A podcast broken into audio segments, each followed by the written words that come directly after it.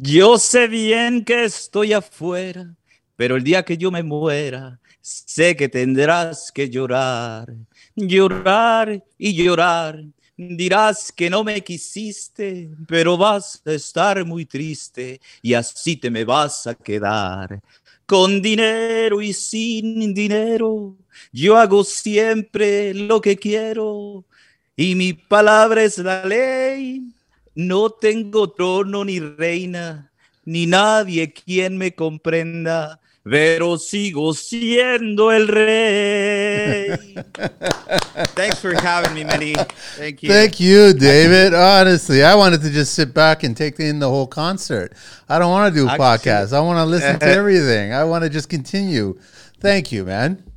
That was from... Um the Mexican icon Vicente Fernandez, who died, who passed away um, last year in December, and he was a big uh, uh, exponent of the Mexican music uh, all the way around the world. So he was, you know, one of uh, one of us culture uh, representatives in the world. So I really like that song, right. And that, that calls the the king, you know, el rey. It's a great, it's a great selection. Thank you very much. And and so uh, you're in Maryland. You're in Washington. Yes, I'm in uh, Maryland. Yes. Okay, so we're three Very hours close to the D C area. Yeah, we're three hours difference. I'm in Toronto. You got you're in Maryland, so we, we're making this work. And there might be a little bit of connectivity, but we'll we'll get the conversation out there. Uh, we'll get we'll get all the, the, the stuff that we need to get out there, so everyone can listen and and, and appreciate what we have to share. That's what we're going to try to do today. Awesome. I'm excited. Thanks for having me, Manny. All right, so let's get the deets out. I, I, like I said before we started recording, I'm not going to try to pronounce your last name because I don't want to butcher it. But David, and you go ahead. What's your, how do you pronounce your last name? David Paraguirre. There we go. The Mexican Carpenter's here. And you're a carpenter and a G C. Are you a G C or a carpenter first? Which one's first? Well, carpenter first, but I do a lot of, uh, you know, a whole house from the beginning. And, yeah. you know, we can get into that yeah, uh, later we're, on. We're going to yeah, totally yeah. going to get into that. Uh, w w w dot mexican carpenter dot com. And the email is P C workshop at yahoo dot com. And on Instagram, it's the Mexican Carpenter. So... Yep. Welcome. I just want to do a quick shout out to Tony T C Installations. I'm wearing his tee today. As I promised everybody, we've been doing all the new shows, and, and I'm going to wear someone else's t-shirt every time I do a show and give them a shout out. So uh, let's begin. But I, I do want to begin, and, and I really hope that a lot more people start watching the show instead of just listening to the show. And I'm, I'm loving what I'm seeing behind you, which is your workshop that you built a few years back. But I do love that you've got a collection of, I'd say everything's there, and I see one one DeWalt, one little small impact DeWalt in the corner. That's it. But uh, I see everybody else there. Who else? Is anybody missing? Well, we got we got a bunch of tools. Actually, all the DeWalt are in the job site right now. We're working on a penthouse in D C, so all the DeWalts are out, especially the miter saw and a table saw. Yeah, that's what we got. Yeah, the yellow brand. Is that in, what in most there. of the guys out west are are using for carpentry? They're using yellow. They're using DeWalt. I would say, I would say, you know, the three, the Makita, Milwaukee, and uh, and DeWalt are, are the most three three brands that you see it on the job sites here. Yeah. Now you can, I don't know if you in Canada, but Flex is taking is taking a lot of, of the um, you know, the the market out there. So correct me if I'm wrong. You it's might know more than me, but who is Flex? Somebody's behind Flex, no? Flex, it's uh, from for my understanding, Flex is a new brand. It launched two years. To go, but they've been in the business. Uh, the main brand is Chevron, okay, and they they make Eagle products, and they make um, a skill saw and other other brands in Europe. But they pretty known the market for the last hundred years, so they really know what what to do with batteries and things like that. So you like it? Have you tried it? Yes, yes. Actually, they sent me a bunch of their tools, and they they impressed me at the beginning. That they sent me the first set of uh, tools a year ago, right before they was gonna launch it, and man, I, I was impressed with the with the uh, with the quality. Good, good. All right, so David, how young are you, man? I'm forty. Actually, I uh, turned forty in September. Yes. Hey, happy belated. Thank you. Yeah, so yeah, yeah. How did this all start for you, man? Where did it all begin for you? Why did you, or how did you get into carpentry and G C and construction? Yes. Uh, well, I came to the U S when I was around fifteen years old. So it was in nineteen ninety-seven. I came to um, Los Angeles, California. And I was there for like about six months. And obviously, as uh, many immigrants came from the South, um, you know, I was a young uh, and, uh, you know, with a lot of uh, dreams on my mind. I, back in Mexico, I didn't have, you know, the opportunity. I didn't really like the school.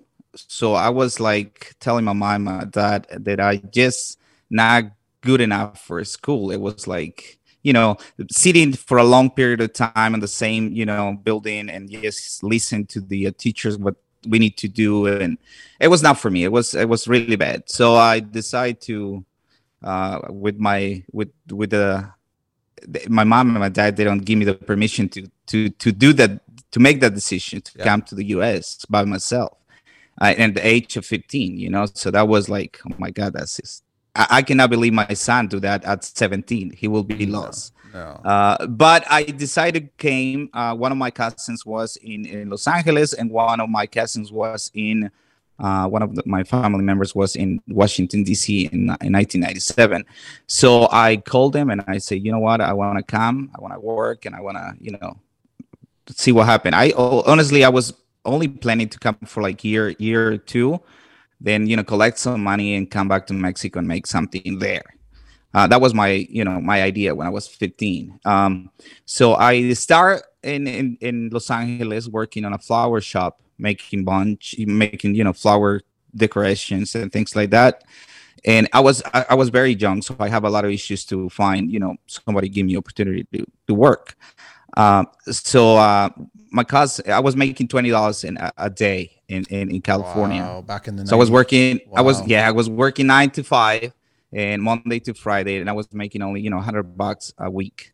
So, but it was enough to pay my rent, you know, to collect my food and things like that. But uh, my cousin, he was working in D C. Now he was in construction, and it was making starting making a nine dollars an hour. Uh, so I'm like, oh man, yeah, I definitely want to come to to D C. And I remember the first uh, the first night I arrived to D C, I was gonna I, I want to come back to, to to California. It was cold here, you know. It's a, it's a different environment, yep. and uh, yeah, the cold I it was not for me. So at the beginning of the those two three months in Washington D C, I was like, no, you know what? I want to go back to, to Long Beach, California. You know, I don't care if I was making twenty dollars an hour.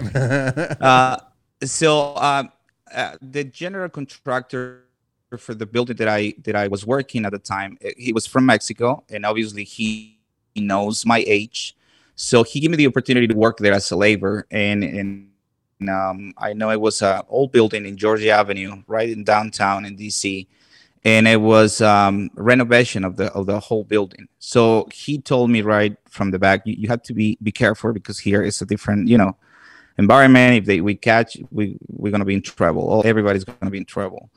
So he, he he kept me in the uh, labor uh, for a while in the basement working, de- demo the whole, you know, concrete uh, uh, floor. I remember I was carrying with wheelbarrows and, you know, people with more experience. They was, you know, running machine, ski ladders and things like that. So from that um, two, three months period, I started thinking like what I was going to do with my life, right? I like to work with my hands, but I, it was it was really physical work most of the times.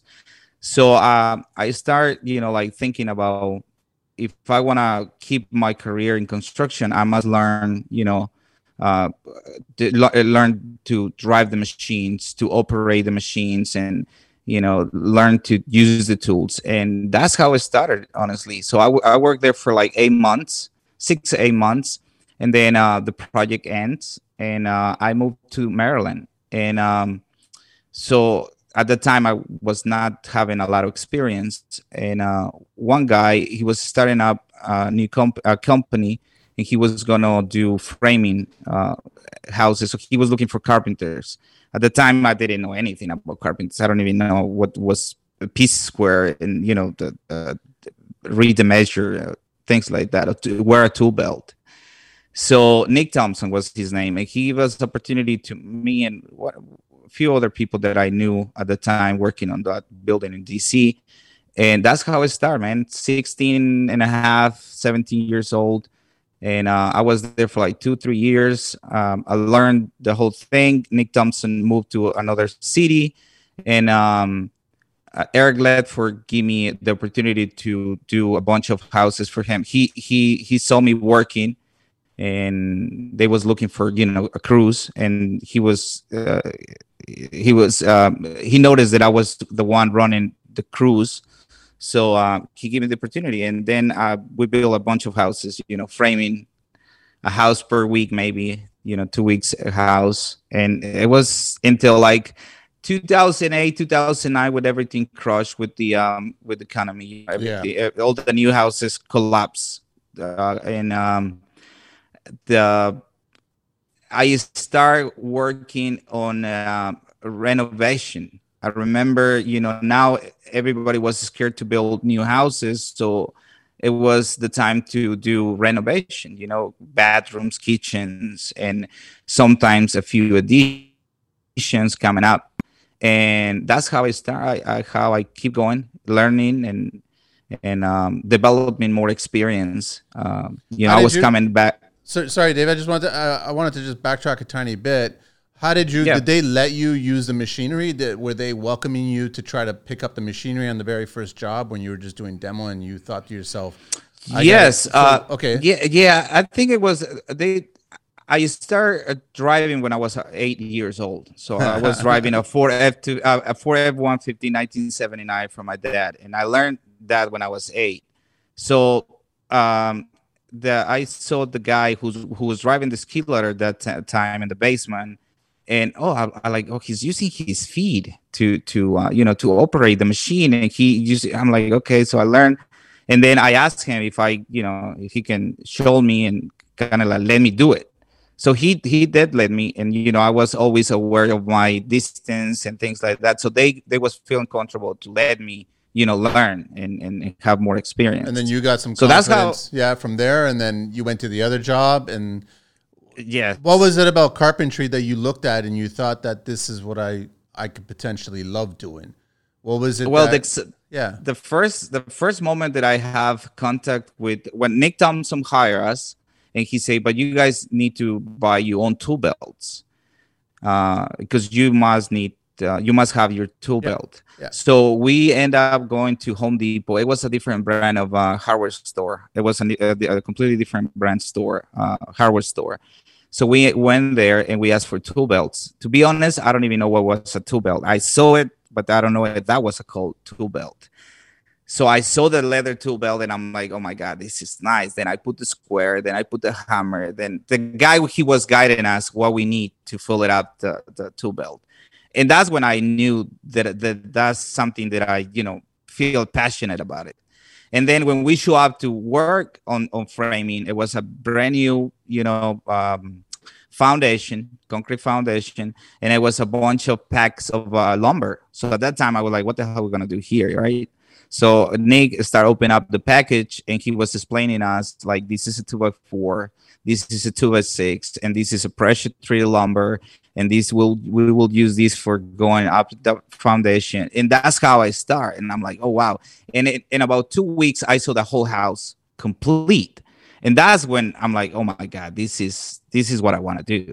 And that's how, you know, everything, everything is. And then everything just went crazy because now you're, You're basically doing fine cabinetry outside, you know, and now you're like doing such detailed stuff, sub, such intricate stuff. And I'm always like in awe of any tradesperson that's in the business that no formal training, you just passionate about it. And then you, you, you ask the right questions, you speak to the right people, they give you a small opportunity and you make it into a huge opportunity.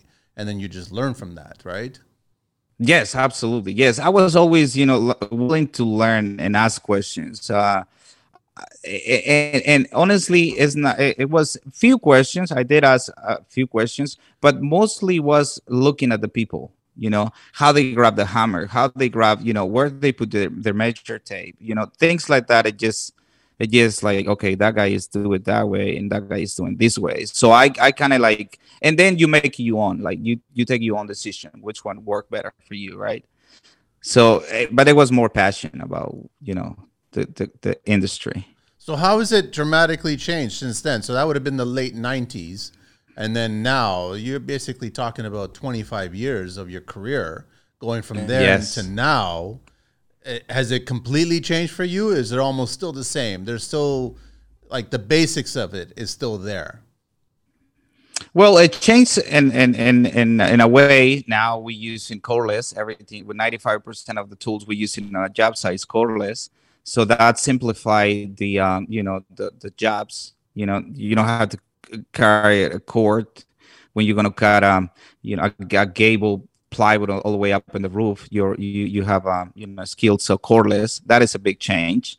And, uh, but no, I still feel the same passion I feel, you know, twenty-five years ago to go up to a job site. For me, is, you know, and especially if it's Friday, it's a brand new house on Friday with a new foundation in the pack of lumber drop and ready to go. You know, I want the, uh, I want the walls to go up on Saturday, you know, and leave it all braced out to come back on Monday. What is that feeling, David? Like, what's that like when you show up on a job site and it's just stacks of lumber that have been left for you, and here's the project, make it into a house? What's that feel like for you?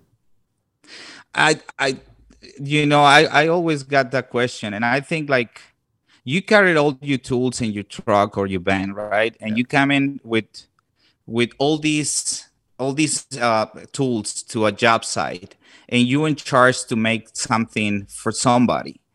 So that feeling is like, man, they trust in me to build their home. They trust me to do, you know, what they're going to spend a bunch of money. That's a, a big responsibility, of course. But at the same time, you know, I'm, I'm, I'm glad and I'm blessed that, you know, I was the, the guy to do the job for them. So I, it's, it's, it's something too hard. It's hard to explain in, in, in words, but no, it, you're it, the feeling is incredible. Yeah. You're grateful that you're being given the opportunity to build their home. Yeah, and said, and uh, honestly, sometimes you cannot sleep, you know, because it's a lot of responsibility. You yeah. know, like, oh my God, that's, you know, uh, two hundred thousand dollars window package or a door package, like in the house we built in New York, you know. And then one of the doors was leaking, and and for that three months period until we find out what was going on with the water leak and the and the, and the door, you cannot sleep. I cannot sleep. Yeah. You know, because like, wow, I, we just spent two hundred K on the doors, and I, what I did wrong to I, I did not do the proper installation, you know, and and um, I was really like, oh my God, you know, that that cannot be poss- possible. And uh, we discovered there was a manufacturer defect from the the threshold on the door, and I'm like, wow, this is a ten thousand dollars door and it's leaking, you know. Everybody has an opportunity to make a mistake, and they may maybe they forgot a step or something, and then you get it and then you try to think about it. But I guess it's the same thing as when you were a kid and you're much younger, you're still thinking the whole day before, you're still thinking the day after, you're still thinking about how to, I could have did that better. I could have did this better. I could have, uh, you know, for tomorrow I'm going to get this done, and, and so on and so on. I'm assuming that's how you're looking at it, right?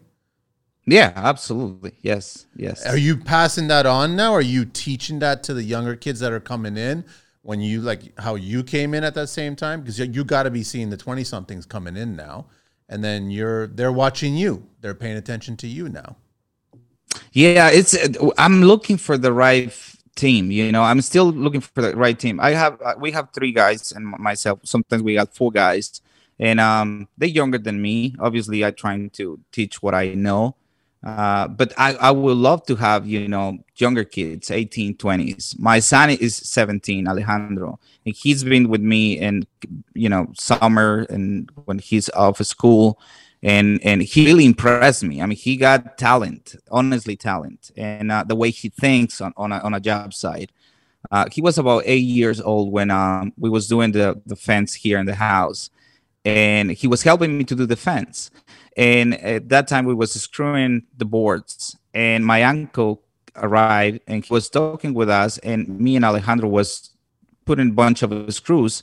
So I saw him stop, and he run to the truck and grab another drill. And then he come to my uncle, and, be, and, and he give the drill to my uncle. And it's like, well, we're going to be here for a while. You might as well, you know, helping us. Yeah. So for that thinking, it's like, well, yeah, he, he's thinking about, you know, efficiency. If you are here and if you're talking, you know, like have a, have a drill and start putting some screws. Work and finish. talk, work and talk. Yes. Yeah. We can yes. talk and we can still work. We can get both of them done. but I would love to have uh, younger generation. I mean, younger kids, you know, like learn so they can learn the trades, you know, and feel the same passion uh, I, I have in the past. Um, working with your hands is something that, you know, it's for me, it's very satisfying. Like show up in the morning to a job site and, um, you know, four or five o'clock at the end of the day, turn around and look what you've done. And it's, it's the satisfaction that you feel is amazing, you know. Um, sometimes I don't, I don't really charge enough for what we do, but you know, I'm like, I'm enjoying it. David, trust me, none of us charge enough for what we do. It's just, yeah. It's just the industry. That's how it is. But I want to ask you, how's it been for you the last three years? Has it just been lots of work going up, pricing going up, material going up? Has your labor gone up? Everything's gone up, or clients changing their mind? You're going through everything that uh, that we all are going through. Everybody's going through across the country. Right. Well, beginning of the pandemic, it was um, it was kind of slow. Maybe the, the first month or two, because everybody was like, they don't know what the hell they was going to do. But we have lineup work already. And um, I've never been, you know, busier than ever. I mean, we were very busy um, th- through the whole pandemic. Now I have a couple projects already like signed for, for the next, you know, uh, year. And um, the, the only difference that I feel compared to last year, I, I don't have. have no more phone calls, like line up work for like a year and a half or more. And and and now people are more like carefully well, how they're going to spend their money in the next year or two, maybe because they hearing a lot of different things at the economy. But um, the two or three projects that we have currently, they going they going very strong. So we've been busy. We've been really, really busy. Are you concerned, uh, David? And are you worried? Not, not, Not really. No. Uh, not really. Uh, see, to get to, uh, not really. It's always something to do in construction. Uh, I mean, you have to live somewhere, right? And and here in the U S, we have a lot of demand of housing. I know the interest rate went up for, uh, for you know, uh, compared to last year, but it's still a lot of people is looking for houses. So we we we gonna we're gonna be busy. And another thing. A lot of people retiring, and not enough younger generation is coming to the trades. So that's going to compensate. Even if we're slow, we're still going to have things to do because it's not enough people in the trades. I mean, we're struggling to find people to do things. I mean, it's a lot of people that are w- willing to work, but they don't really have the experience. We don't we don't have qualified people to do uh, like plumbing, H V A C. Um, electrical, you know, carpenters. We don't have we don't have enough to do. I mean, it's a lot of work everywhere, and we don't have the enough people to do all the all the work. I'm curious, your son, what is all of his like his friends? What are they? Are they interested in construction? Do they come by the job site, or are they interested in other things? Uh, he got he got few friends that they already working in construction and going to a school, and he got one that he went to. He's working. Uh, four hours, I think, every day, and he's going to school for electrician. So they know that, uh, you know, this is not um, like it used to be. Like, you know, back in the day, c- carpenter or, or construction worker was seen like, oh, you're doing this because you fell in school, right? Now you can see that it's a potential, uh, a good career in the trades if you know how to handle things, you know. I always tell Alejandro, I mean, I don't care what you do, but you must l- learn, you know, some the, the basics on, on, on trades, because you never know what you're going to do, right? And if you good with the tools and good with your hands, you, you're going to be okay, even if you don't have a career. Yeah. You know? But, but he's also, in school and he's he's doing really good. So, But, but also you know. He'll have his own house one day and he'll be able to do whatever he wants to it and fix it and take care of it, right? Same way that absolutely, you are. Absolutely, yeah. Yeah. Yeah, absolutely. Did you, David, did you ever think that this is where you were going to be? When you first came to America and you were looking around and you had no idea, but is did, did you ever think that this would be it? Well, not specifically this scenario, but always, I always, uh, always uh, working on... Um, framing when I was building, you know, the walls and things like that. I always, in my mind, I always put myself like, man, I'm gonna, I'm gonna run a, a company or building, you know, like I'm gonna be a builder, and and this is what I want to do, and and yeah, I, I I visualized maybe when I was sixteen, seventeen, I was thinking already like, yeah, I want to be a builder, and you know, do the things right. And and um, to, for for twenty, twenty, two thousand nine, two thousand nine to two thousand fourteen, it was a little bit of up and downs, right? The economy was not great. We have a lot of issues with the economy, but I was always on the grind to get, you know, um, more experience in the construction. So um, I always do side jobs for clients. So I I have a particular client in Alexandria, Virginia, that he was gonna ready to retire in, in New York, in the upstate New York. And um, I work for the him on the weekends. So sometimes he needs, you know, a small task on his house, and I go and do it.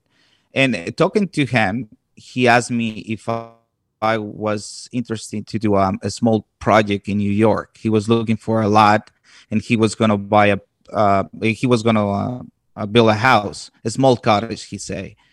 And I, and, and like I always say yes to everything, right? So, because we, we want to please people and we yep. want to service people. I always say yes.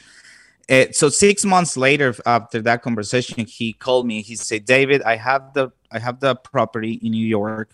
I already have the plans. I want to meet. I want to meet you on site with the architect." At that time, I was like, "Ah, that's okay." I, at that time, I didn't have any experience with the house from the beginning stage, right? Because I come from the background framing and then a little bit of uh, you know renovation, kitchens, and uh, sometimes we do uh, in additions, but never, never for the background to show up in um in a, in a piece of land without uh, driveways, electric. You know, how how are you gonna handle that, right? Yeah, yeah. But I say yes. You know, it was in twenty fourteen. I say yes. Let's let's go check it out. What what I have to lose, right? So I end up went there and um show up to these um seventeen acres of um. Uh, full of uh, apple trees, uh, beautiful landscape. It was around um, a, a, a, um, yeah September of twenty fourteen. Beautiful landscape, and um, I saw the architect there, and he said, "I hear a lot of good things about you, David. You are the one that's gonna build their uh, Mister Sears' dream house and and a project." So at that time, I was like, "Oh, this is serious," and I feel a lot of fear, right? Like, "Oh shit, I don't know, I don't know, I don't, I don't even know who to call right now to yeah. to find out about driveways. You know, where I'm gonna get the weld. I don't know any experience of that. I don't have any experience of that, and I was in a different state, right? So I don't even know the codes. I don't even know the, you know, where to go get the permits, what I need, and but then I start. That was the, that was the beginning of my journey to complete the project. That. And and that took me five years, you know, go back and forth, uh, for close to five years, but it was honestly four years. And and um, good Roberto, a friend of mine, we we worked together for like seventeen, twenty years together. He really understand. We really understand uh, each other working together. So I, I convinced him to to take me to take. this journey with him, with me. Yeah. And uh, um, so we did it. We we did it. We did a whole house. It was six thousand square feet, the main the main house. We did um thirty-four hundred uh, square feet guest house, and we did a studio, um, like twenty-two hundred square uh, studio, work studio. And um, the experience was phenomenal. You know, the the the the excitement and the fear and the uh, you know. Not be able to sleep well at night because it was a lot of things to do at the beginning, and you know, but I was feeling confident that we can do this. And um, the, the last time I talked to Michael, um, the, the owner, we uh, we ended up having dinner in New York City, and I say, I asked him, "What do you, what do you was thinking? I mean, I, you know, I didn't have the experience. You know, I didn't, I didn't. You know, this was a big challenge." And he said, "David, when I." When I was talking to you and I mentioned that project to you, you will you, you wish to see your eyes. Your eyes just completely spark. And that was my decisions. That you are the one to make my my my my uh, dream come true.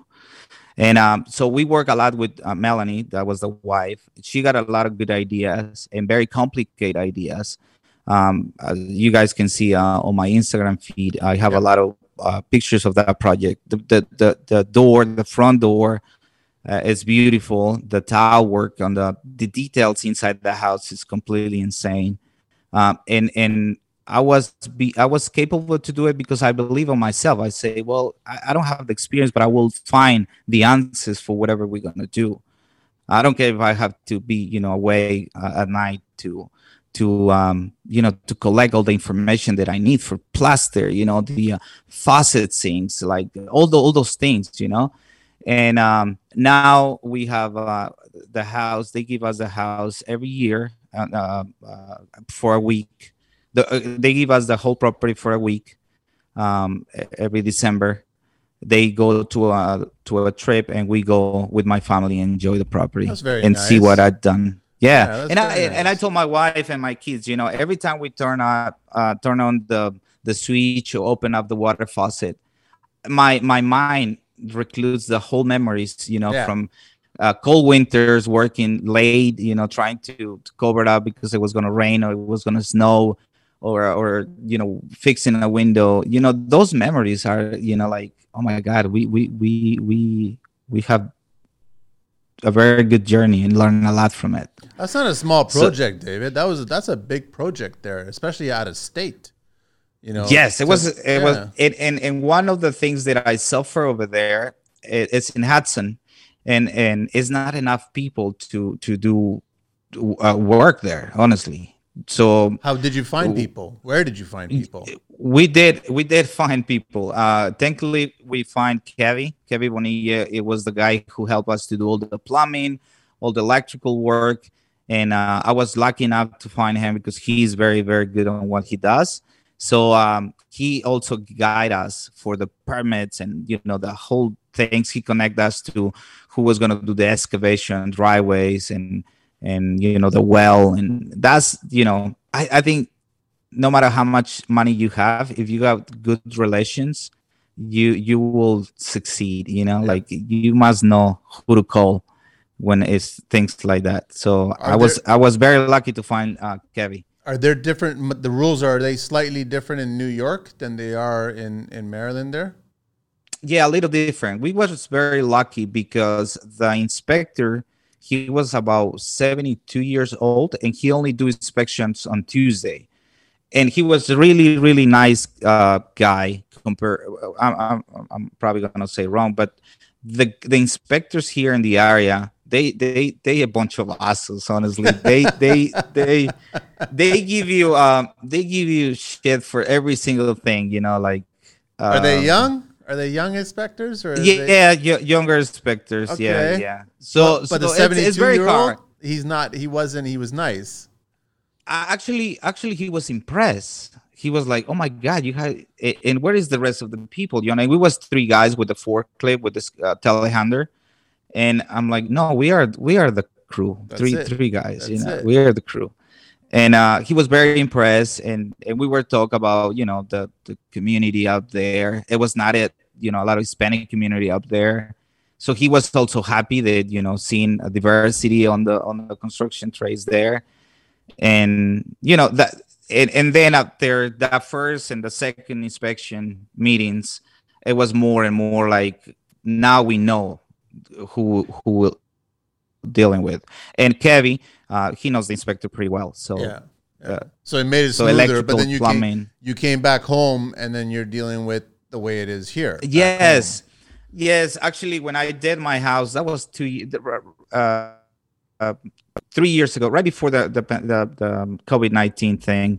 Uh, we uh, I, re- I renovated my whole house, and I finished up completely this this work studio, this workshop studio. And the inspector here, it was giving me a lot of uh, a lot of issues. My I did an addition to my house, and we put a big window on the kitchen, and they required to have um, they required to have um, uh, outlets for, you know, like electrical outlets, yeah, um, every two feet. But the window right in front of the sink, it was six feet. And my backsplash, there was barely, you know, two and a half inches between the window and the seal. So it was kind of funky. Then I already put, you know, backsplash, and he wanted me to do a freaking outlet in front of the window, right above the window, right, right there between, you know, two feet from the sink or thirty inches from the sink. And I'm like, dude, I have twenty-four outlets here in the kitchen. I'm not freaking going to use, I got three in the island, you know, two on each side, one in the middle. So it, it, yeah, he wasn't. He was not. Um, what was the compromise? How, how did you? How did you solve that problem? So I say, okay, let me let me see what I can do. I'm gonna call my electrician and see see what I can fix. And I called the I called uh, Merritt, uh, the guy who did uh, the electrician, and I'm like, dude, we're gonna just schedule again and see see what's gonna happen. You're gonna be here with me and see what's gonna say. He will, and let's see what what he's gonna say.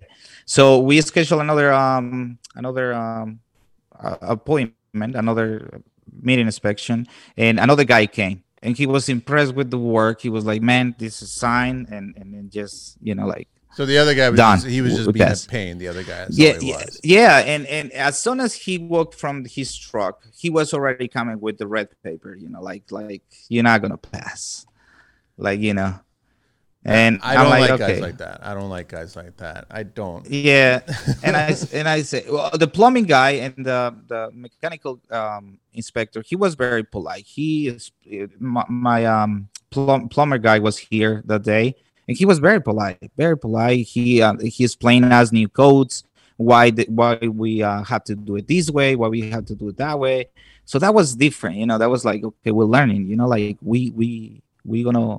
We're gonna do. Uh, it's my house. God damn it! I, I want to do it right. Yeah, you know what I mean? Yeah. I don't want to cut corners, especially in my house. Is it like us? Like what us over here in Toronto? It's one inspector for just electrical, and then it's one inspector for everything else. Is it split up like that too there?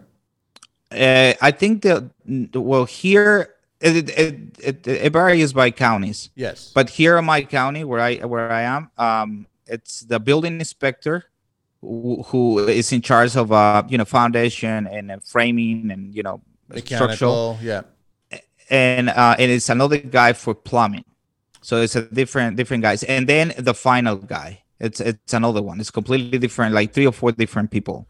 Um well, on the different inspector for the mechanical is also part of the electrical,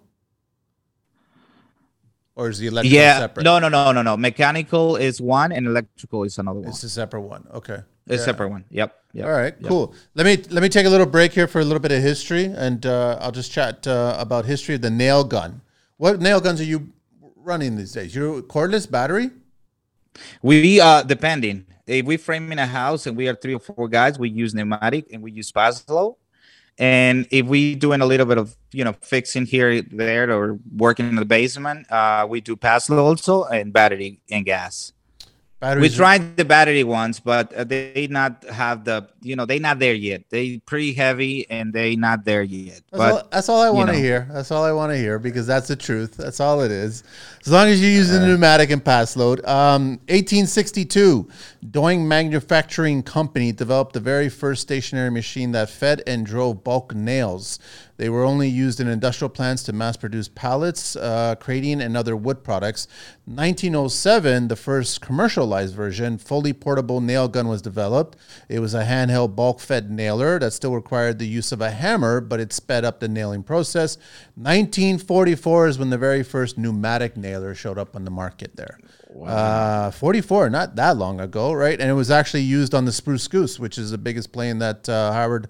Howard Hawks, he's the one that built that. Uh, this led to the very first successful portable bulk nailer, which is the pneumatic nailer, uh, developed and commercialized in the early nineteen fifties. Uh, it was for nailing wooden roof decks, uh, boards used prior prior to the introduction of plywood.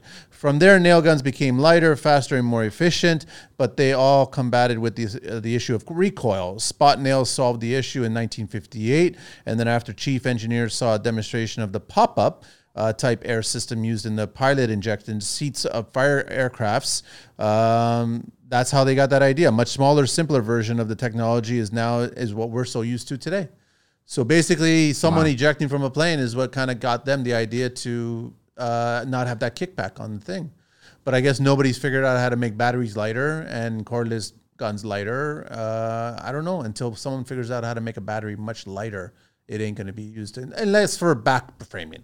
Small jobs, little projects, that's it. But the majority of it is going to be Paslode and pneumatic. Yes, absolutely. I think they're not there yet, um, especially for roofing. I mean, they demand a lot of, you know, a lot of nails per minute. So yeah. it, it, battery's not there yet. Is there something, David, that you haven't built yet that you want to build, that you come across a client that hopefully will give you an opportunity to build it? Uh, timber frame.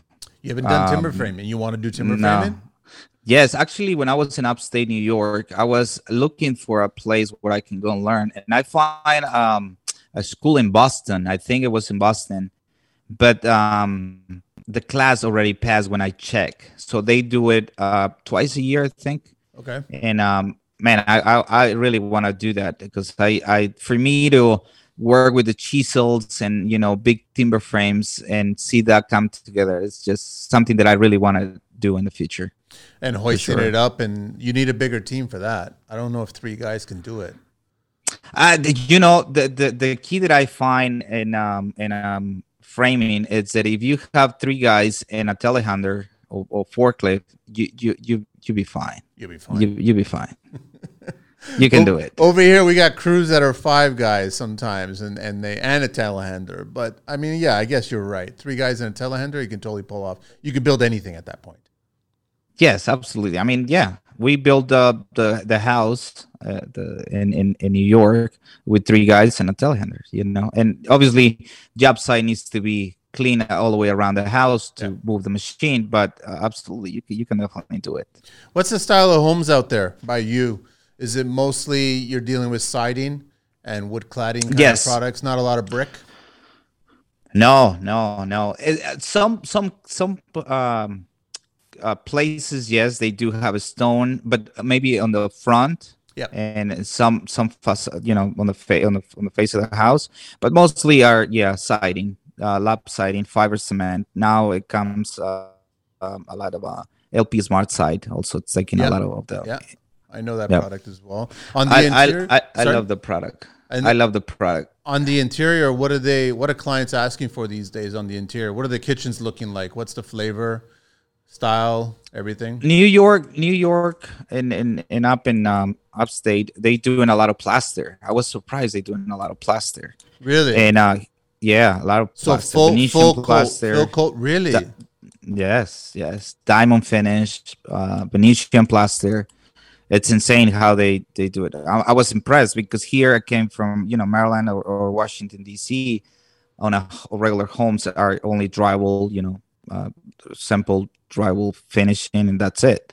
Paint, and that that's it. Now, when I went to New York, I saw a lot of guys, they do, especially Portuguese people, they do a really good uh, but, uh, plaster work. But talk about a shortage. There aren't that many guys that know how to do that properly. That is that is the issue now, and I think it started when I arrived in New York. You know, a lot of people was like, "Yeah, we have a lot of work, but we just don't have the, the people to do it." Yeah, and and that that take time to to learn the skill. You know, and that is not going to happen overnight either. I don't like there aren't that many people that teach it. Yeah, that is that is another a big issue. Yeah, right, because we saw a lot of people they good at what they do, but they not. A, you know, they're not willing to teach. I don't know. I don't know what's what they thinking. Like if they pass you that knowledge, you might gonna take over. But obviously, uh, I think we're too it's old a lot for of that. Freaking work everywhere. Yeah, you know? No, that's what I mean. Is like they need to hand it off. They have to hand it off to somebody else, so then somebody else can take it. But I, I don't. Yes. I don't. I don't. Yes. I don't get along with those people. I don't get it. Right. But yeah. Yeah. Absolutely. I'm the same way. Yeah. I don't understand why they, especially with like. um varnishes and finishes. If you want to ask somebody that it's very good at what they do on on finishes, I noticed that that I if I ask, they they they like look at me like I don't I don't want to answer, you know, because and I'm like, well, you know, okay, it's fine. Some people they do, they don't care, but some people, most of the people that I ask, and especially on varnish and finishes, they they don't want to give you that, that knowledge. So I'm like, okay, well, we're not we're not gonna learn here. Are there a lot of contemporary homes? Have you built a contemporary styled home? Modern? Yes, yes. It's a mix. See, Washington, Maryland, and Virginia, they have a lot of taste. They have like Spanish styles on, on some places. They have modern houses in, in Arlington and in Alexandria, Virginia, um, where we're working right now in downtown D C. You know, it's a big building with a very modern, modern uh, finishes, you know, like less moldings, you know, everything is clean, uh, big tiles on on on uh, on a, on the bathrooms, big tiles on the uh, mantle of the fireplaces. It's it's it's a little bit of everything. So it's just whatever you prefer. And then you tackle it. You don't say no. Yes, especially especially with this company that we collaborate in in D C. They they have a very good connection with clients. And what I learned is that um, they work uh, very high end uh, in D C. So that was my first step, you know, get to know the, the, the field, find out if we're capable to do it, because it's not just as simple as looks, right? I mean, yeah, we came from background of uh, framing and, and, and install cabinets and make cabinets, but being in that field commercial, you know, on, on a, on a seventh floor on a building in D C, you know, it's hard to make everything happen, you know, logistics, you know, materials, like everything has to go in an elevator now, um, you know, so it has to be a little planning, you know? So, so David, let me ask you, I want to, do you think that all of us in construction are getting paid too little or too much or just enough? Wow. Depending, depending, I, I would say, depending on the areas, um, it's all depending, you know, because D C, I park in the wrong place and I get tickets for eighty dollars. Eh, welcome you to know? my so, city. That's the same thing. I know. Yeah. I know. So working in the city, working in the city, sometimes you, you quote a, a job and you probably going to be having issues on the end. Yeah. Now on the suburbs where you have no problem with parking, you can deliver, you know, a whole package of lumber. They can drop it. You can move your machine around. You know, you work more freely. And honestly, I'd rather do those jobs because I don't have the headache of, you know, move because the two hours parking, you know, the, the drywall of ten feet is not going to fit on the elevator. So, you know, it's all depending, but yeah, I think cities are more, you know, we probably should charge more on the cities.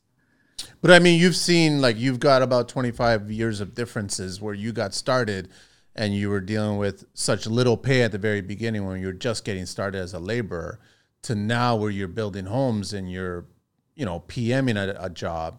And I always feel that we're not making just en- like we're making just enough. We're not making more. Yeah, than just that, that enough, is. Yeah. Right? And I think people who are doing it is because we really love what we do it. But if you put really, really on the balance, like if th- that is twenty-five years ago versus today, I should be making more money. Right. But it's not the case. No. But we're still going to do it because we love to do it. And obviously, if you compare yourself to a twenty-five years old uh, starting guy, he's going to be starting at the twenty, twenty-five dollars range. In two years, he's going to be thirty-five.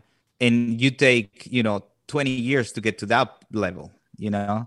So, yeah, I, I think it's a little bit of a variance there. We, we, we, we're not making enough, if you will.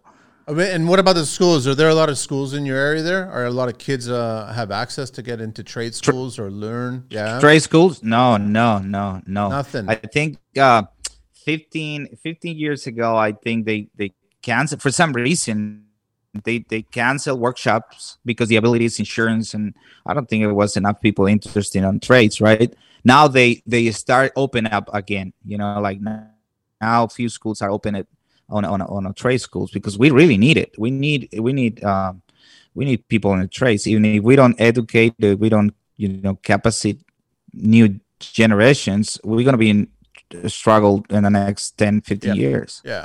But I mean, like, David, there's there's a lot of guys in the construction industry that feel let that happen because then it will allow us to charge more. And I don't think that's what's going to allow us to do. I think that we'll still have to be charging the same amount.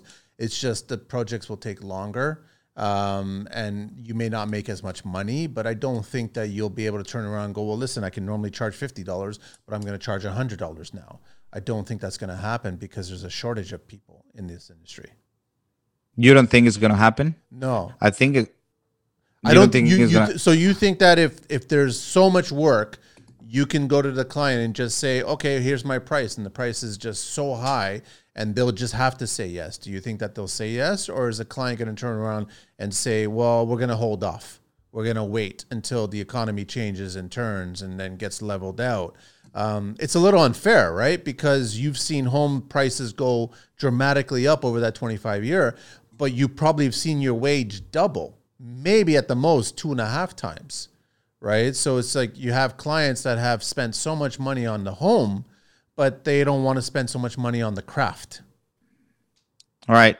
Well, I see a little bit of of um, I, I see I see people accept the high prices. Really? Yes. They'll I, just I, get I, it yes. done. That's it, right? We need it yes. done. We want it done. Yes. We found you. Yes. We like you, so you're yeah. gonna do it. Yeah, I think I think it has to be allowed with the clients that you're dealing with. For example, my client in New York, uh, we never talk about numbers. Like, you know, we never talk about how much this is gonna cost. So I was being honest, and I was like, okay, well, this well, this is for the materials, and this is what I'm gonna be charging for. Like, we never have issues, uh, whatever the number was. Um, and and I was I was I was really fair on that project. Now I discovered that yeah, if I be more, you know, smart, I, I could make a lot more money. Uh, that that's maybe he'd never say anything, right? But uh, I got big bonus at the end, and I was, you know, I was very surprised when I get the bonus check, and I was like, oh my God, I can, you know, it was a really good um, feeling. But um, if I was more experienced on that terms, I can, I can definitely make more money. But now in my market here in D C and Maryland and Virginia, because we don't have enough people, and a lot of people want to do or finish their their job, so take care of whatever they need to take care. They they they. They paying whatever, whatever they charging. I mean, I know a regular carpenter with a little bit of experience can make three hundred dollars a day. You know, yeah, easily. You know, and and and maybe sometimes more. I know um, a guy who do tile, he can make six, seven hundred dollars a day uh, if he's a good tiler. So it's it's yeah. I mean, and back in two thousand, you know, two hundred dollars it was too much for a good carpenter. Yeah. Right now, three three fifty is, is is like the normal. It's the norm there, but a lot of guys are still asking for more than that. They're trying to get more than yes. that, right? Yes, so yes. They just yes. figure the yes. material cost is so much, and the, I guess the expectations, right? Clients are are are almost expecting factory furniture style trim work, you know, such yes. such precise car- carpentry, right? So. You got to charge. You have to charge, right? Yes. You've got more tools yes. that you're buying. You're probably looking at different techniques and, uh, you know, uh, uh, jigs and everything like that. So you, you've got to look at all these other things that are basically adding to your price, your cost and your expense. And then all of a sudden you got to pass that on to the client, right? Yeah, absolutely. I think I think another thing that I suffer a lot myself is that I don't have the the education on that part. I, I I'm always willing and so passionate about do things that I don't really think about transportation, right? Insurance, um, uh, what tools I'm using on this job, how long I'm I'm gonna be on this job, who's using my my miter saw, my table saw. So I'm always like, if somebody asks me to use the my tools, I always like, yeah, go ahead, do do it, you know, like. Um, I think on that part, myself talking to from my own experience, I think I had to be more carefully, like, and and and put it on paper, like what we're doing on this project, and how much, you know, how much of my time and, and my tools and experience and my guys are doing. You know, are we are we doing these for pennies or, you know? Sometimes we are. Sometimes yeah. we just like we're so passionate and we love it so much that we just we are doing it for pennies. But that's just the learning process of it, right? I wanted to ask you, David, at what point did you start realizing you needed to focus on the paper side of the business? Because about five years ago. yeah, yeah, so it, it took a while, right? It took a while for you to yeah. finally realize and probably wake up and just realize, hang on a sec, I need to figure out this paper side of this business to figure out, am I making a lot of money? Am I making a good amount of money? Where can I make more money, right? Was that a, what, what happened? Why, what, what happened for you to realize that you had to do that? I was listening to um, a different podcast on the industry. Yeah. Uh, since two, twenty fourteen, twenty fifteen, I started listening to a lot, a lot of podcasts, and um, I, I, I started learning that, you know, who, who was a, P, a P M, what was a P M in charge, you know, what they was charging depending of um state, and I'm like, wow, I'm doing, I'm using my tool belt, I'm managing the project, I, uh, I also helping on the design. I'm calling, you know, trades to come in, uh, schedule people. So I'm like, man, I can easily be making, you know, a thousand dollars a day with all these tasks, right? But you so passionate that you you work all those all those um, all those different, you know, positions that you you you like you become normal. Like, okay, call call call the the window windows, you know, schedule the flooring, you know, uh, find out about the um, the paint color, you know, call for the tile, uh, design these, make sure these is not going to fail, you know, what's proportional, this is going to look all right. But that's how you learned, right? And and I was on that on that time, the twenty fourteen to twenty nineteen, I was like, well, this this is gonna be my school, you know? Yeah. Because these people is giving me the opportunity to honestly have the experience in a, in, in in these in these situations. They give me like, you know, enough money to start. You know, uh, uh, they helped me out to put my company. So so it was, you know, like a good start. I was like. I was feeling like this this can be a really good learning curse, learning journey, right? So at that time I was like, yeah, you know, let's let's keep going. And I was writing down what I should charge for these in a future in a future events, right? On a, on a different uh, projects. And that's how I learned. When I finished that project, I came to Maryland and I received a phone call from a guy that he was going to build a brand new house on the Eastern Shore here, but thirty minutes from from me. On the Bay Area. And um, I'm like, okay, I'm ready for this. So framing is going to be this much. You know, now I break down the, f- the the faces of the of the house because now I have the experience, you know, foundation, you know, who's going to be in charge of electrical and things like that. So I put everything together and then I kind of like open up and be like, dude, this is going to be a, a, a close number. I'm not guaranteed it's going to be the, the perfect number, but this is going to be more... um of your final numbers, yes. Square footage wise, yeah. So that's how I start like, okay, I need to put the numbers on on the right direction, because if I quote twenty thousand dollars for electrical and I haven't talked to the electrician and it's going to be thirty thousand, now I'm ten thousand dollars off, like, okay, yeah. Where are I going to get that from, right? Yeah. So I and and I honestly also call people, like find out about pricings and, you know, square footage about these, square footage about that, shingles, how much shingles cost on the area, why is costing these, you know, and, and, and write it down, write it down, write it down. And obviously, because it was a different market, it's a different market, Maryland, New York, also it's a different numbers too. Obviously, New York taxes and permits and everything is going to be more expensive than Maryland. You cannot bring the same numbers you have in New York, yeah, versus Maryland, and you cannot do the same thing Maryland versus Virginia and Virginia versus D C. So um yeah, so I I put everything, you know, on paper. I write down the numbers and then I kind of manage that part and um and and and and see also the the the difficulty of the project. So if I like the staircase in that particular house, it was it was too much for me to take over. So I'm like, um, uh, I told the client, you know what, uh, we're gonna do the whole thing, and we're gonna hire a, you know, a staircase company to do the staircase. It yeah. was kind of like yeah. complicated, and he accepted. And by end of the project, he called a few companies, and you know, everybody was like sixty, seventy thousand dollars the staircase, and that gave me also knowledge, because I'm like, oh shit, I was thinking thirty.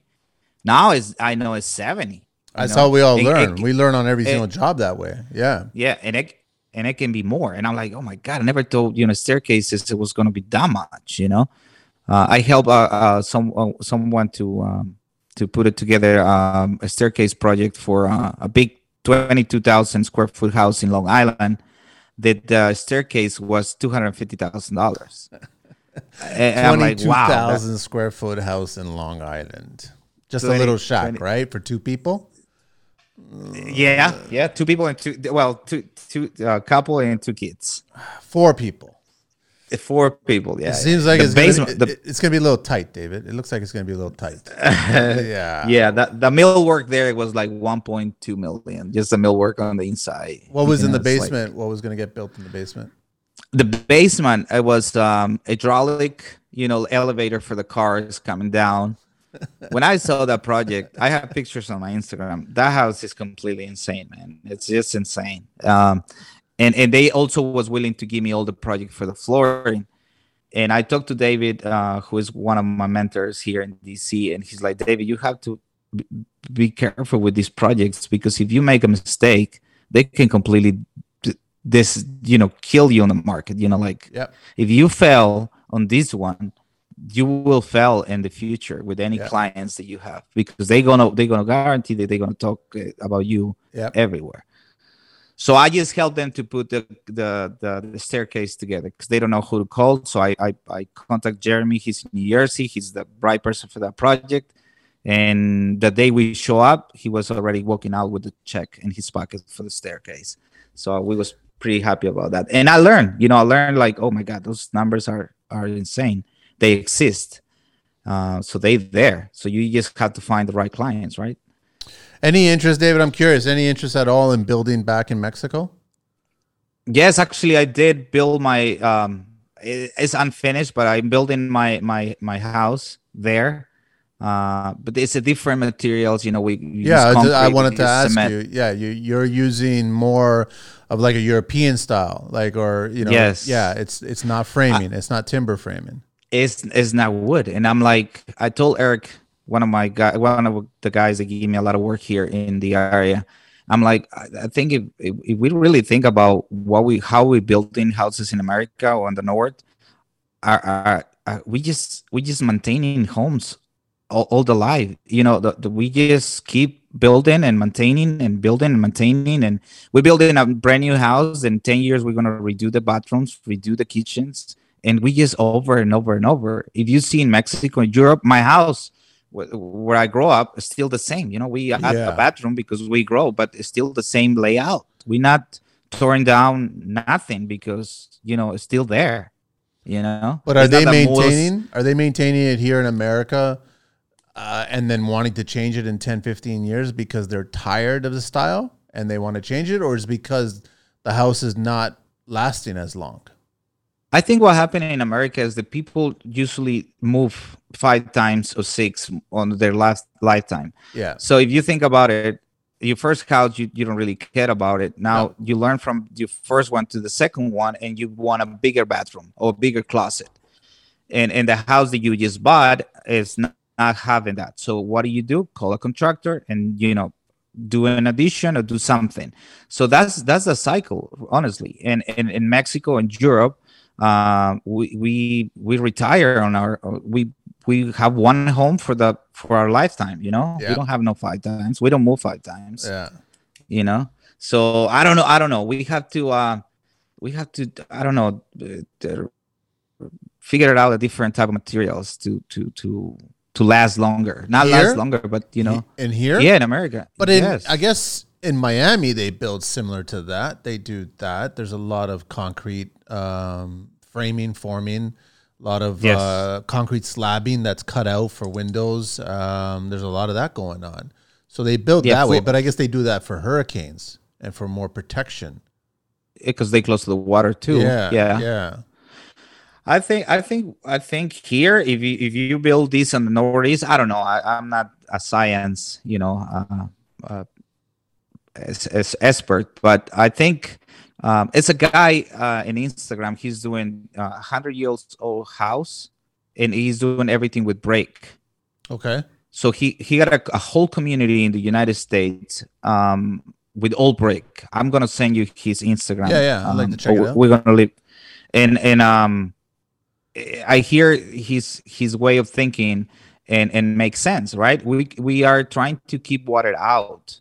With our materials, right? Like all the time, siding, shingles, and you know all these materials that e- eventually they're gonna decay. Um, what he's doing is not gonna happen in in in a hundred years, one hundred fifty years, you know. And and and he said we really need a six thousand square feet house for, no, for a couple. No, we don't. So so we we don't, right? So we we should reduce the square footage, make a better home that lasts for a long time, you know. It's funny that you bring up the brick thing because I I think brick from one hundred years ago, probably even as far or as soon as early as fifty years ago, the brick then was better and also the homes were better, so the brick would last longer. I think the new bricks of today, just the mass-produced bricks, I'm not talking about the higher quality bricks, but the mass-produced bricks, they're failing. They're not lasting as long. They're starting to crack. We have extreme temperatures here. You have extreme temperatures there as well, too. So it's going to be interesting to see what all the homes that are being built now in seventies, eighties, nineties, and early two thousands, what they're going to look like fifty years from now, if they're going to need to be changed all the brick. We don't know. Right. Because uh, I yeah. just feel that the material itself is not as strong as it was. And also the homes are not, like you said, I agree with you, the homes are not built the same way. They're not built with as much care and interest for longevity. They're not designed to right. last one hundred years. So it's, are we going to just demolish them and then build a new house again? And that's what's going to happen? That's that's what might happen as a result. Right.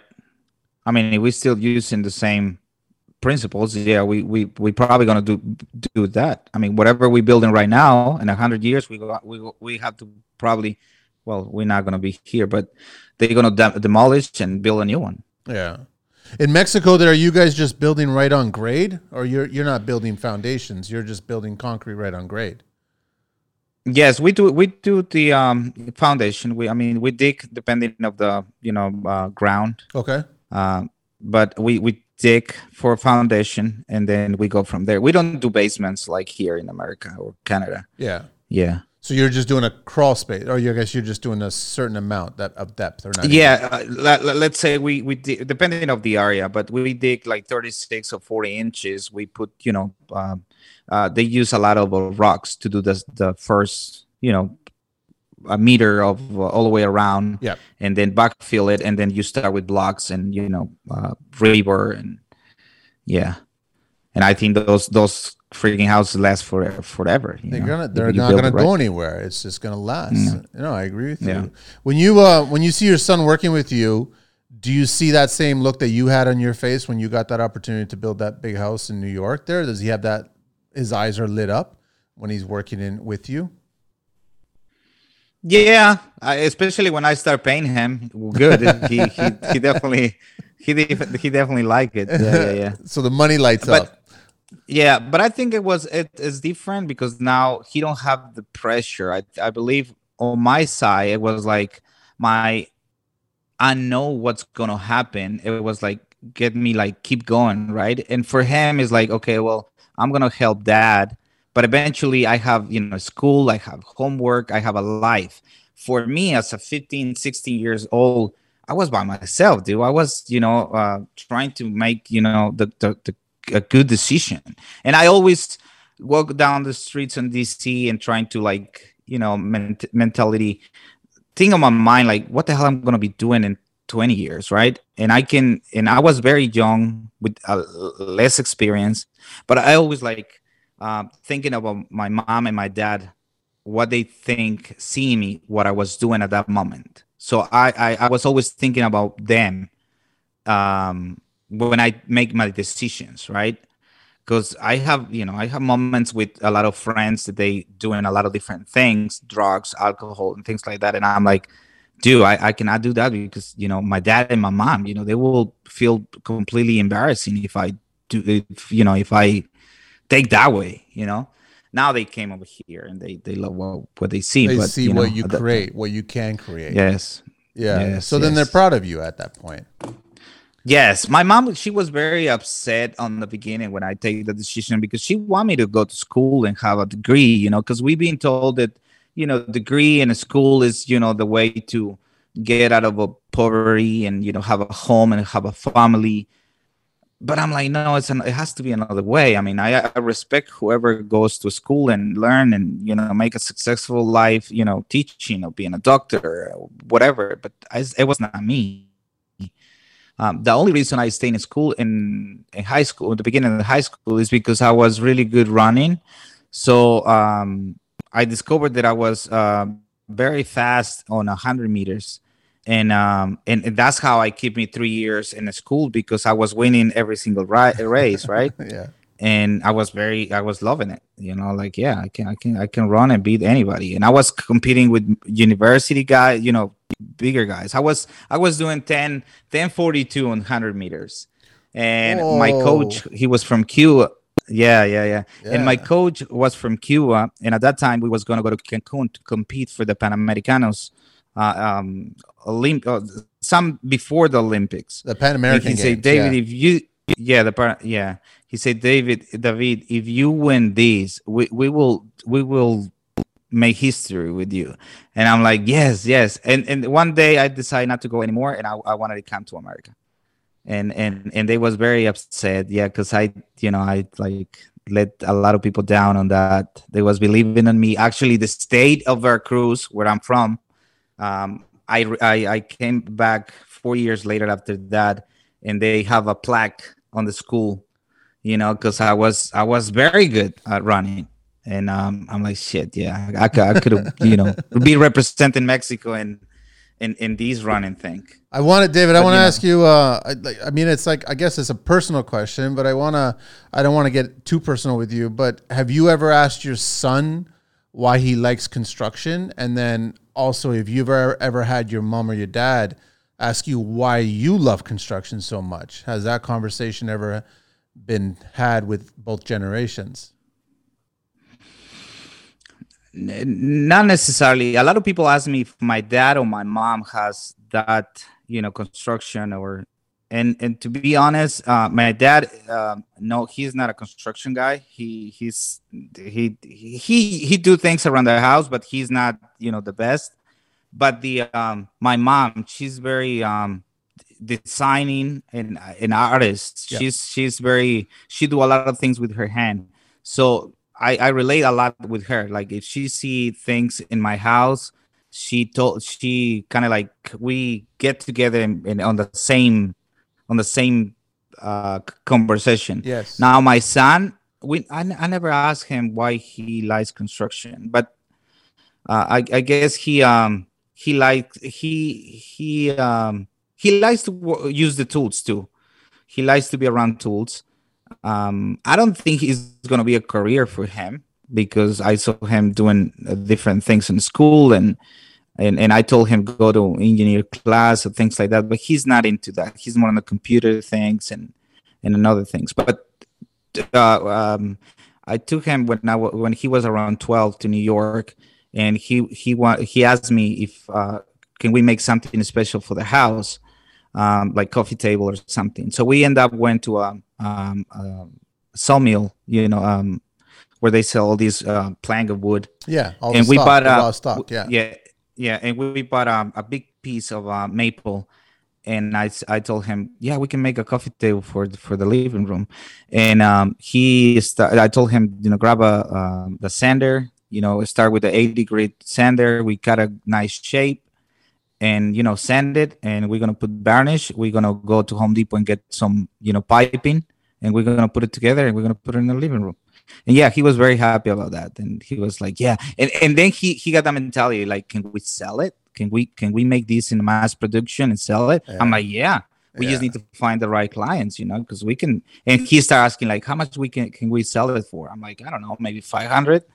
He's like, okay, five hundred. If we make these five a, a, a, a week, we can make, you know, he start thinking about, you know, yeah, that, yeah. Like, we so make this. He can start taking care of your books. You can let him take yes. care of all the books and then figure out everything. No, that's smart. You never know. He might turn around and get into, I didn't have a direct line into construction. I kind of went around it at first and then went into it. So you never know. And now, you, I mean, you're heavily on, on social media.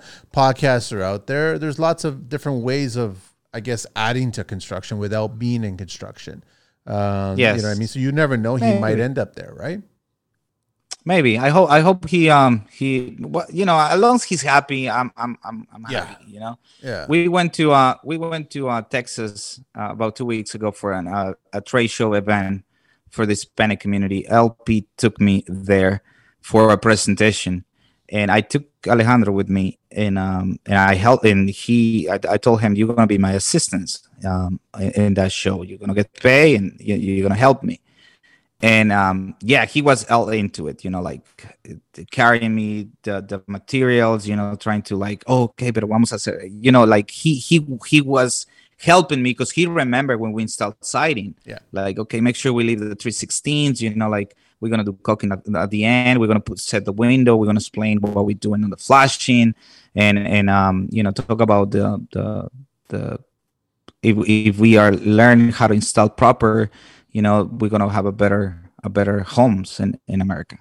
So he was very happy, and and it was very special because it was for uh, it's a big show for um, the Hispanic community in Texas. So it was all Hispanic Latinos in their in their show. It was also Americans, but mostly um, Hispanics. And he was, you know, feeling it, like, and and people that they know on social media, or they saw our T-shirts around the uh, event, because I take the guys too. Uh, he he he was like like oh you you with the Mexican Carpenter, you with the Mexican Carpenter crew. So yeah, I'm I'm I'm Alejandro, you know, I'm I'm the son. You know? So he he feels proud, you know, like. Does yeah. he have a handle? Does he is he on social media too? Yeah, but he don't do he don't do anything besides no, no, like okay, school yeah. things. But not even yeah. in the shop. Yeah, he, he doesn't tinker around in the shop there and build certain. Yeah, yeah, yeah, yeah. He uh he he he spent time here working on on things that he he he likes. Yeah, when he uh um had to fix his control from the Xbox, and he got, you know, he needs the tools, he come over here and he fix it, and you know, yeah yeah yeah he spent a lot of time here. I want to ask you, David, it's um are there things that you're building right now that you have to build because of building code, but you figured out new ways of building it, better ways to build it? Is there anything specific, like the maybe a different way that you install windows, a different way that you, I don't know, clad siding or something, that or some extra special details that you use, things like that? Uh, let's see. Um, I don't know if in Canada it's code, but well, here in the uh, penthouse that we work in, we have an issue uh, with the distance between for the faucet and the shower. Okay. You know, yeah. If that, if that is a code up there, or it's not a code. There is no code for the, there is no the actual code. The height of the shower head. Yeah, the, the no, height of the shower. There's, there's head. Only it's all depending, right? Yeah, it's it's if, all depending if, on if, marriage code. That's all it is, right? Who owns, whoever's who owns tall, whoever's short, or whoever. Yeah, exactly. That's what that code is. Yeah. Yeah. Because uh, unfortunately, they decide to do a code. Um, what it, is the code? Not code, but eighty, eighty. No, no, no, no, no. I'm sorry. They decide to do, I, I think, eighty-two inches, like, is the standard here, something like that. And uh, and uh, everything, everybody agree on it. Uh, and then the homeowner walks into the shower and they say, oh, that's too high. You know, we have to bring it down with all, with all the tile finish. Yeah. Uh, so I'm like, wow, that that should be discussed before, right? That should be, or, or and I asked the plumber guy, uh, and and he said, no, we do it all the time like that. It's it's, it's, it's the standard, they say. It's not code, but it's a standard. And and now we have to completely demo the whole middle side of the thing, and you know, bring that down. The shower head down. I mean, with us here, it's all about the, the homeowners, their height and what right. they want it, right? Ideally, you park it maybe six or eight inches at the most above the height of them, right? And then yeah. you can get it. I, ca- I cannot think about the, exactly your question, Manny. I cannot, I probably uh, have to think about that one, but no, I haven't really discovered anything new. There's or, there's or certain fit. things. I mean, it wasn't that long ago that it wasn't even code for us to put a membrane on the window opening before you installed the window. I was putting the membrane in the window before I was even asked to do it. Um, you know, like, it wasn't code at first for ice and water shield on the roof, right? And I was still putting it on there. I was asking for that too, right? So it's just, there's all kinds of little things that now is being done. But at the beginning yes. of my career, I was already thinking, okay, yeah, that I want to do that. Doesn't matter if it's not code. If you see a piece of material that's rotted out, you take out the whole piece of material and then you put a whole new piece in. But a lot of people will leave it and then just put membrane on top of it and just keep going from there. So there's a bunch of little things that the code misses, and then you still got to build it by their standards, and then you can get the sign off. Um, but I don't always agree with it. Right. Yeah, I... I, I... I, I got you. Yeah, I cannot yeah. think about something on top of my head, but I no, always no, complain fine. about what they what they put on the on the plans or what they tell me to do, um, especially on the high um, ways. For example, for instance, here in my stairway going up to my studio, it's a very sharp corner for my staircase, right? So they'd say uh, the step of the stairs has to be at least nine inches, um, nine inches or nine and a half on the on the tread, right? Okay, but because it's in a corner, because it's in a corner, some it it, it it's uh, a pie, uh, it finished about shape. four inches. Uh huh. Yeah. So they say uh, you you must have, you know, because if you put your feet there, you're gonna fall. And I'm like, ah, yeah, you probably do if you're not putting attention, but I don't think it's, you know. Yeah. So I, I had to fix that one and like, okay, yeah, that makes sense now. Is there, David, know. is there one thing in the construction industry that you've got like a, a, a an issue with that stands out these days? What's going on these days?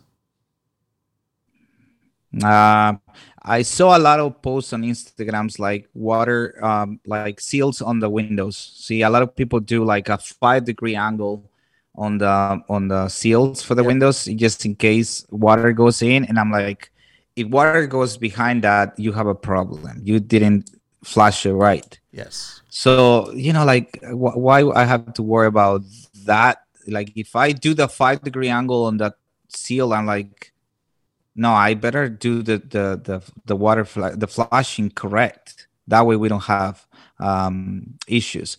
And I really like the uh, membrane on the bottom of the yep. window before the window goes in. Yeah. Um, also in the doors. I mean, I I'm a, I'm a fan of uh, you know, pan flashing uh, for water leak, and especially if you have a deck in in front or a porch deck, and water is gonna you know splash there with your door all the way down. So a lot of things that I learned uh, on social media, and and what social media does is push you to a a better um, a better builds, right? Yeah. I mean, you're learning from from the guys who are doing the the, the mistakes or who are doing right, and then you you take your own decisions.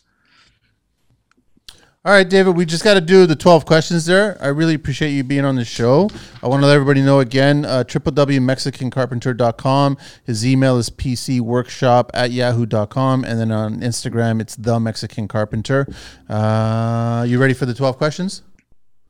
Before that, Manny, I yeah. want to take I want to take the moment to explain uh, why I decided to go on social media. Yep. Uh, on on on um, specifically in Spanish. Uh, I, I find w- when I started doing the project in New York, I discovered that a lot of information um, it was in English. Yes. So I I understand English and I I kind of like communicate in English. But um, my, the majority of my community in the United States, they don't have the privilege, right? Or, or they don't know yet. So I remember looking for information in Spanish for the manufacturer to, to be able to do it right. Uh, and I find a lot of, you know, like issues like, oh my God, this is not happening. I mean, most of the installers are Latinos, so they must, yeah. you know. Yeah. So I end up going to a lot of different trade shows in, in, in, in the U S and kind of speak to the companies and tell them like, dude, I mean, you're missing out. Um, you should do a little bit of information on Spanish because most of you installers or the end uh, client is going to be the Latino, you know, community. Yeah. So that is the reason why I decided to do a Spanish version of my The Mexican Carpenter one oh one, which it was more for my clients. At the beginning of social media, especially in Instagram, it was more for my clients to see, to let them know what we were capable of do, right? But then I discovered like all this misinformation, and I'm like, man, in America is a big, big um, miscommunication on, on, on information, tools, um, siding, windows, and um, shingles, like this information. And now uh, they seem like, oh my God, this is a big, you know, a big issue. We are trained, we are speaking to engineers, architects, and designers, but the end, whoever is going to install it, it's going to be the, the, the, you know, seven out of ten on any website in America are Latinos. Yeah. So we must know the freaking language. Yeah. I don't know about in Canada, but you must have also Latinos. Well, there's all kinds of languages, right? And I embrace yeah. it. That's, that's why when we first spoke about you coming on the show, you had a slight reservations about coming on and talking about English, but you're, yeah, you're communicating yeah. perfectly fine. But I mean, I, I like having other cultures on my job site because then I can get to learn to speak a little bit of their language and learn how they came or where they came from. And that's really valuable information. So it's, it's it's like amazing to you, and you should be thanked for that, that you've actually took the initiative to go speak to all the companies and let them know you're missing opportunities, huge opportunities yes. here, right? If you yes. can actually speak to yes. them in their own language, then there's there's going to be a lot of valuable customers that are going to want to use your product all the time because they can communicate with you. right? So it's great that you were the first one that started doing that out of all the pages Absolutely. On social media, right? And, and I always I always use this analogy. Like I, I always tell them that our community is very, um, very uh, uh, shy to terms to yeah. talk. We, we probably know a little bit of words in English, but we're very shy. So we always look who is behind the counter to ask the questions, right? Uh, anytime I go to a dentist, um, you know, I'd rather have someone speak my language because yeah. I will preferably communicate better on that. You know, I completely like feel better explaining them what the hell's wrong with me, you know, like, yeah, yeah. Uh, and same in construction. Like if you have a represent, you know, people that represent the companies in their own, in our own language will be more like, oh shit, you know, I will ask you definitely the questions that I really know, which caulking that I use for this particular, yes. you know, product. And, and I feel afraid like, oh, that guy is going to say like, I don't know what I'm talking about, you know, because we're afraid or we're shy or we, you know, like insecure of what the hell we're doing. But the, and then we have a lot of issues in construction. We have a lot of mis, you know, a lot of fucked up work because we don't have the right information. Yeah. yeah.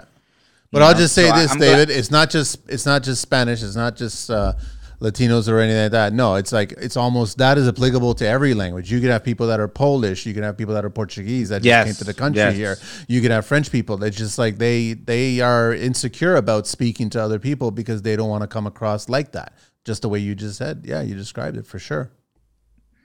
Yeah, so that's, that's the reason why I'm social media and trying to you know get this. Um, and you're doing a you good know, job about it too. Honestly, you're doing a very good job about it because I'm probably.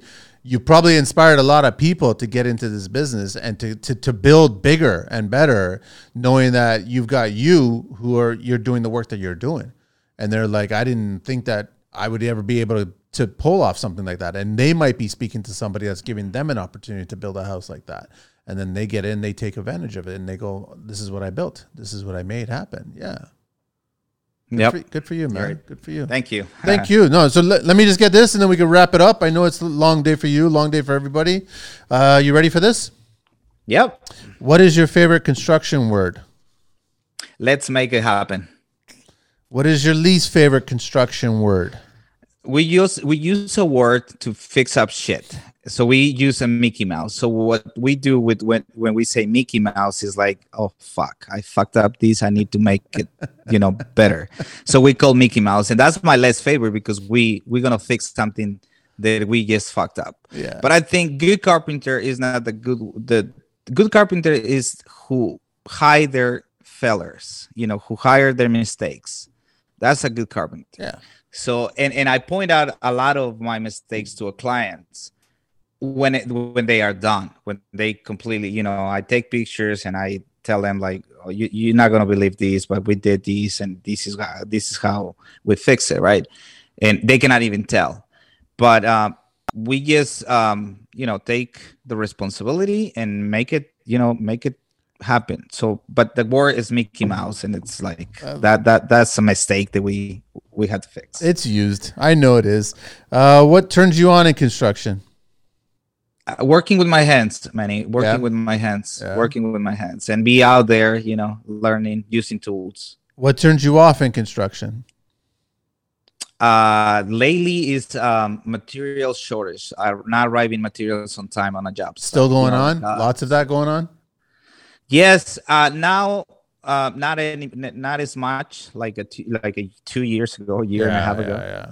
But uh, yeah, still like, you know, we, we have to wait for tile come from different parts of the world. And we have to wait three, four months, you know, doors and windows for, for these houses coming up um, eight, eight to twelve weeks. And, you know, that can be more. It's ridiculous. You know, I don't I don't, I know it's I don't understand why. It's bad. What is uh, what is your favorite curse word? My favorite curse word, word. Swear word. Um.